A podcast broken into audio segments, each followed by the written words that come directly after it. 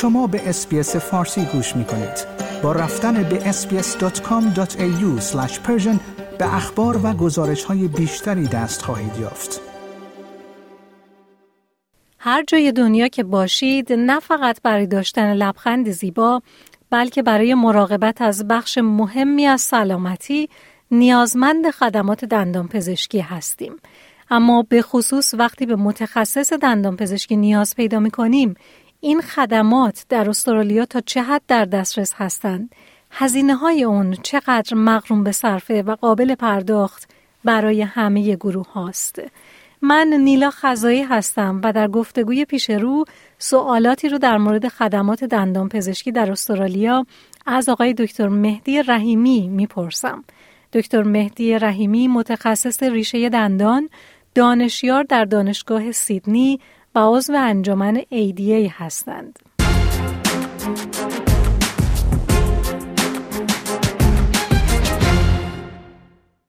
آقای دکتر سلام بر شما. ممنونم از وقتی که برای اسپیس فارسی گذاشتید. سوال اول من اینه که کدوم دست از مشکلات دندان نیاز به مراجعه قطعی به متخصص دندان پزشک داره؟ و اگه مراجعه نکنیم چه عواقبی می‌تونه داشته باشه؟ خیلی ممنون. مرسی و اینکه منو دعوت کردین. خیلی ممنون. فقط خواستم بگم که من چون فارسیم اولین لنگویجم نبوده یعنی من تو نیوزیلند به دنیا اومدم و بزرگ شدم. حد اکثر همون می‌کنم. یعنی فارسی یاد گرفتم. باز عضو می‌خوام از شنوندگان اگه که بعضی از اوقات لغت انگلیسی هم استفاده کردم. اولین پاسخم به این سوال شما اینه که حتما اون افرادی که فکر می‌کنن که باید متخصص رو ببینن اول مراجعه کنن به دندانپزشک عمومی به خاطر اینکه دندانپزشک عمومی رو اگر هر شیش ماه بار ببینید دندانپزشک عمومی می‌تونه خیلی از case ها رو بررسی کنه و case ها پیچیدتر هم احتمالش کمتر بشن. مسئله اینه که بیشتر case های دندان پزشکی حالا چه تو کاشت دندون چه تو کشیدن دندون چه تو ریشه دندون که تخصص من هست به توسط دندانپزشک عمومی انجام میشه. 75 درصد case ها case هایی نیستش که مریض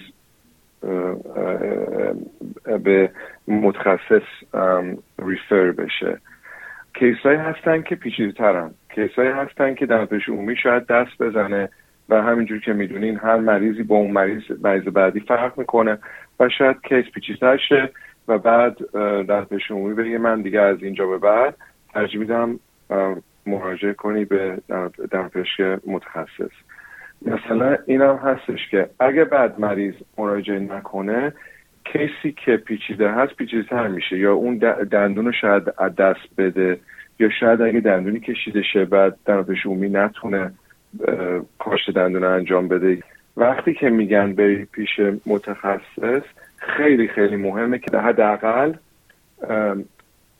مریض بره و اون متخصص رو ببینه. حتی اگرم که مشکل اینجا مشکل مادی باشه صحبت کردن با یه متخصص به نظر من خیلی مهمه. چون راه های راه های حل دیگه هم شاید برای اون کیس باشه. چون اگه دندونی از دست بدی فک تحلیل میره بعد دندون های دیگه زیر فشارم بالانس تو دهان از بین میره.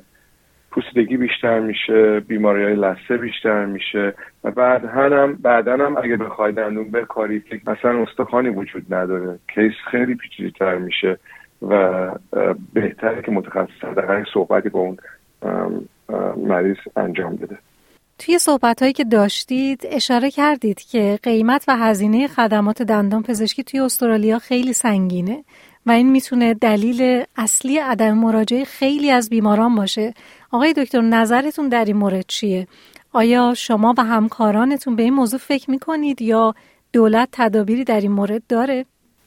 بله من داخل انجمنی هستم که مثل از طرف دنتو کانسل ما با وزیر بهداشت و با انجمن اونا صحبت می‌کنیم و سعی می‌کنیم که تلاشایی کردیم که برای حتی سالانگان هم امکانات فراهم بشه و در حال حاضر تنها امکاناتی که هست که من منم برای بعضی از اینا کمک کردم که ایجاد شه. یکی از امکانات از جولای 2023 برای کسانی که کلی درآمدشون پایین تر از 80 هزار دلار در سال هست بین سن, سن صفر تا 18 سالگی حدود هزار دلار مبلغ هست که تو دو سال می‌تونن استفاده بکنن برای کارهای حال نسبتا جزئی تو دهان مریضایی که کودکانی که بین سن صفر تا 18 سالگی هستن. مسئله اینه که کسانی که سالمند هستن و بالای 65 ساله هستن اینا به اصطلاح پنشنر تعلق می‌گیره بهشون.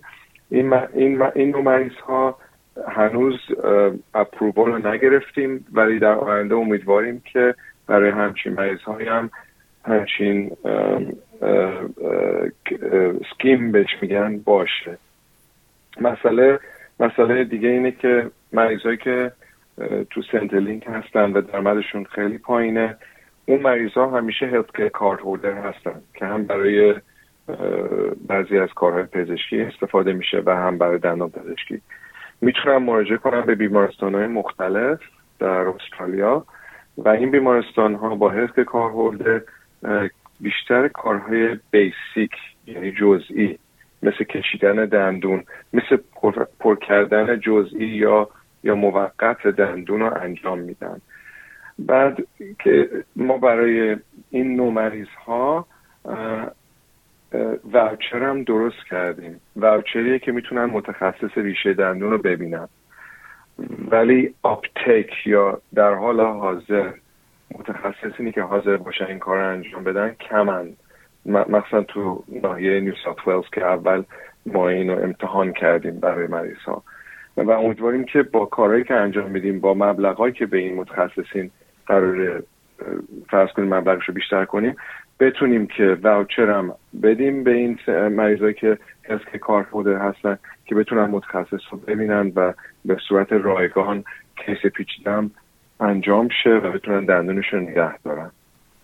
آقای دکتر شما ضمنا عضو انجمن ADA هستید. کمی بیشتر از خدمات این انجمن برای موضوعات مربوط به دندان پزشکی به ما توضیح می‌دید لطفا؟ بله. بله. خیلی از دندان پزشکا البته عضو انجمن ADA هستن ولی ما توی council هستیم و این dental council یا اون شرایطی که هست بیشتر ما focus می‌کنیم رو قسمت هایی که بهش میگن fill the gap. یعنی اینکه برای مریض که شاید Aborigine باشن تو community های Aborigine. برای مریضایی که خب نمی‌تونن مبلغ دندان پزشکی رو afford کنن. مریضایی که تو شهرهایی هستن که شاید هنوز فلوراید توی آب نباشه و پوسیدگیشون بیشتر از حد معمول باشه.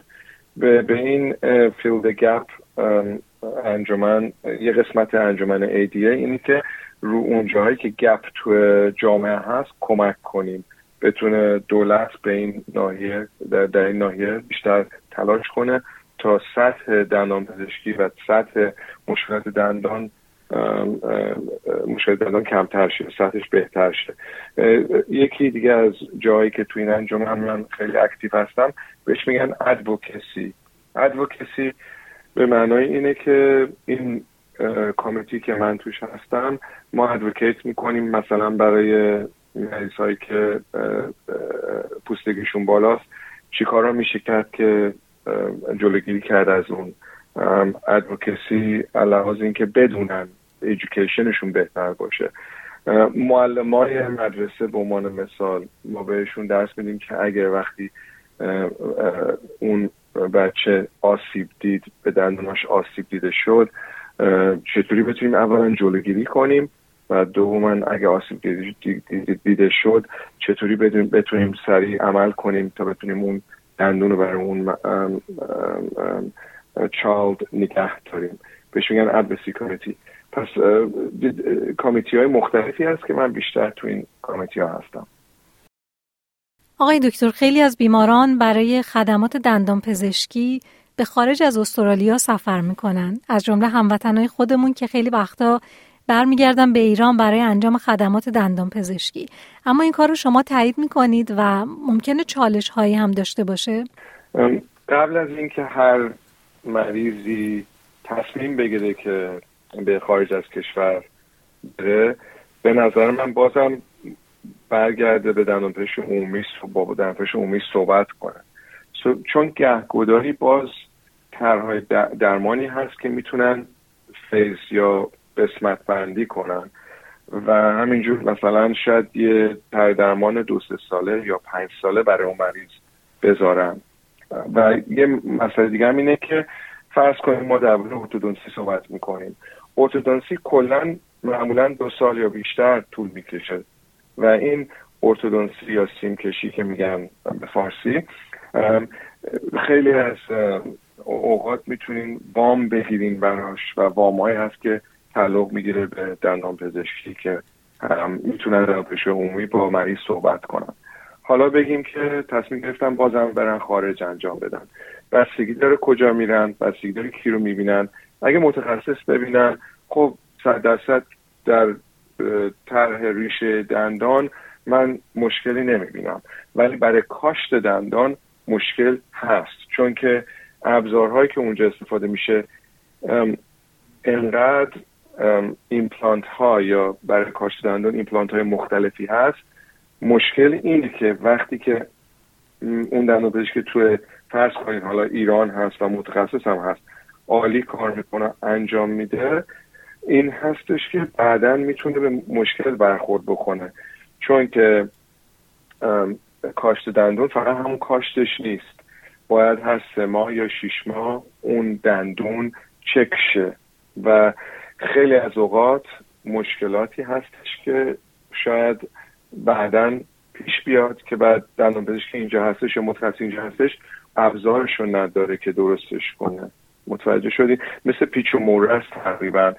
اون پیچ اگه تو ایران انجام داده شده باشه شاید نتونن پیدا کنن دقیق اون پیچ موره رو که بعد اون کیس رو درست کنن در آینده.